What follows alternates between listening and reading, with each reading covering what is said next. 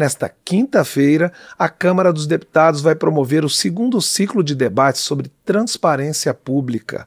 O evento, que tem como enfoque o controle social e institucional dos gastos públicos, é uma iniciativa da Secretaria de Transparência da Câmara, em parceria com outros órgãos da Casa. Para conversar sobre a importância dessa iniciativa, já está conosco aqui nos estúdios da Rádio Câmara um dos debatedores do evento, o deputado Chico Alencar, do pessoal do Rio de Janeiro. Bom dia, deputado. Muito obrigado pela sua presença aqui. Bom dia, Cláudio. Bom dia a todos que estão acompanhando a gente. Deputado, uh, vamos começar sobre essa questão do controle social. Como é que ele está atualmente? Ele é um, um, mecanismo desenvolvido na sociedade brasileira ou ainda a gente ainda precisa avançar um pouco nessa questão? É, ainda precisamos avançar muito. Mas eu quero destacar a importância da Câmara dos Deputados do Brasil ter uma secretaria de transparência vinculada diretamente à mesa diretora o que revela a importância desse elemento fundamental para a construção da nossa república, res pública, coisa pública. É, é, famosa a frase do juiz Brandley, lá da Suprema Corte norte-americana, lá atrás, quando ele diz que a luz do sol é o melhor desinfetante. E transitando aqui para a nossa questão, controle social popular do gasto público, do uso do dinheiro público. Eu diria que o melhor antídoto contra a corrupção, que é histórica, larvar, secular, no Brasil ela começa já registrada, documentada na carta de Pero Vaz de Caminha ao rei Dom Manuel em 1500, e se diz até que a corrupção é o cupim da república o melhor antídoto contra ela é a transparência. Não é simplesmente a punição, prisão, espetáculo e tal. É transparência total na ação do gestor público, do judiciário, do legislativo, do executivo, na implementação de políticas públicas, porque todos nós, desses três poderes, constituímos o chamado Estado brasileiro, que é quem recebe os recursos da população, todos somos empregados e servidores, eu gosto dessa expressão, públicos, e tem que fazer valer essa delegação que recebemos.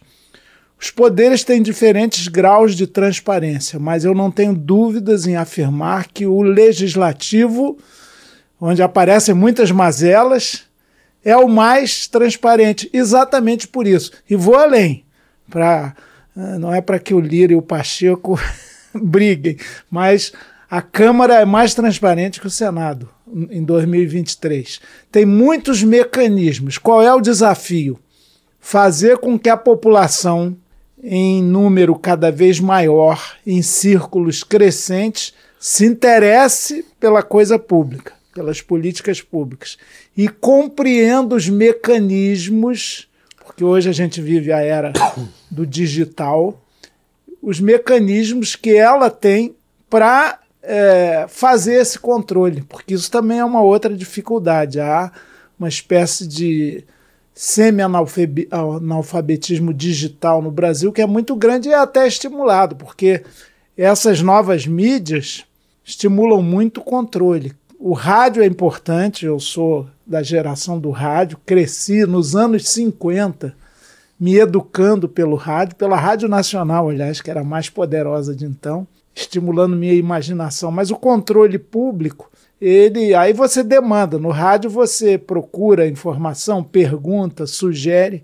Agora, o controle direto, hoje em dia, é muito mais viável pelos mecanismos da internet. E já há leis é, que disciplinam isso e que favorecem. Eu destacaria como principal a Lei de Acesso à Informação, que é de 2011. Qualquer cidadão, qualquer cidadã pode, querendo ter informações sobre determinados assuntos, instar aquele organismo a responder. Muitas vezes respondem de maneira evasiva, respondem com uma linguagem cifrada, muito técnica, que é para esconder informação, na verdade. Então, é, acessibilidade, capacidade técnica e comunicação que comunique de verdade. Deputado, uma ferramenta como, por exemplo, o orçamento participativo, que já é aplicado em alguns municípios, não é? Ela é importante nesse processo de controle social? Muito, muito, muito importante. Tão importante que há gestores que não querem nem ouvir falar disso. Não precisa, é bobagem e tal. Aí outra argumentação contra o orçamento participativo é de que ele só acaba tendo incidência da população num percentual mínimo dos recursos de cada ano daquela, é, ente, daquele ente da federação. Isso tudo é desculpa esfarrapada. Tem que ter transparência, tem que fazer chamada pública para participar, tem que ter todos esses mecanismos viáveis. Me lembro uma experiência inaugural do orçamento participativo numa cidade do Ceará, pequena, é verdade. O prefeito botava num painel grande, no muro da cidade, quanto estimava de arrecadação, a receita, portanto, a despesa, onde estava indicado, e para a população opinar se havia distorções, desequilíbrios. Então, da forma mais simples até as formas mais sofisticadas, que é exatamente o controle pela internet, o acesso, a gente tem como fazer isso. É importante avançar nesse sentido. Agora, além do controle social, vocês estão falando também nesse evento de amanhã do controle institucional dos gastos públicos. Como é que se dá esse controle? Como uma das missões, por exemplo, do Poder Legislativo. A gente não existe para aderir a executivo, para se subjugar ou bajular o judiciário. Tem uma coisa muito ruim: qualquer proposta do judiciário que chega nas casas legislativas, é, no caso das Congresso Nacional, elas são recebidas com uma simpatia enorme, sobretudo quando se. Eu vi ontem um dado, fiquei impressionado. 95% dos, que, dos juízes no Brasil ganham acima do teto constitucional, que é de R$ 41.600. Um belíssimo salário, dá para viver muito bem com o teto constitucional. Mas há mecanismos penduricalhos aqui lá. Eu achei a estatística um pouco exagerado, confesso, mas que talvez tenha 60% pelo menos acima do teto constitucional. Então, é, eu acho que o controle institucional é Constituição na mão, atribuição de cada poder e o poder fiscalizador, por excelência, é o das excelências parlamentares é o da Câmara e do Senado. Às vezes a gente não exerce, porque o ministro é amigo, eu tenho nomeados lá, eu quero que ele implemente tal política pública, porque aí favorece o meu curral de votos. Isso tudo é muito ruim. É antirrepublicano até, mas o nosso, o controle institucional, e há mecanismos, até os mais elementares, como requerimento de informações, que nós podemos e temos a obrigação de usar. Se a resposta está insuficiente, refaz, cobra, insiste. Eu imagino que haja também no executivo, não imagino só, não, tenho certeza que há autoridades dispostas a garantir essa transparência total. É bom, inclusive, para elas. Nós estamos conversando aqui com o deputado Chico Alencar, do pessoal do Rio de Janeiro, sobre um evento que acontece amanhã na Câmara a respeito de transparência, enfocando o controle social e institucional dos gastos públicos. Deputado, tanto em relação ao controle social quanto ao institucional, quais são as principais dificuldades, as principais barreiras para fazer esse monitoramento dos gastos públicos? Eu indicaria duas básicas, estruturais. Primeiro, é, o déficit de cidadania que a gente tem no Brasil é, não se estimula, e isso desde o início da República. No Império, vai lá, é, é outra coisa, é, é um regime hereditário, oligárquico, embora constitucional do Brasil desde 1824, ele não é um regime da cidadania, da participação popular. É da aristocracia, das oligarquias. Só que isso continuou na República embora tenhamos uma Constituição já em 1891 e as que se sucederam falem disso, do poder que emana do povo e em seu nome deve ser exercido, a em vigor, que é a melhor de todas, a Constituição Cidadã, vai além, diz é, em, por diretamente, o poder popular exercido diretamente ou através de representantes. e com é, sufrágios permanentes, né, plebiscitos, referendos a serem disciplinados na forma da lei. Então, o arcabouço jurídico para o controle institucional e popular do uso dos recursos públicos está dado.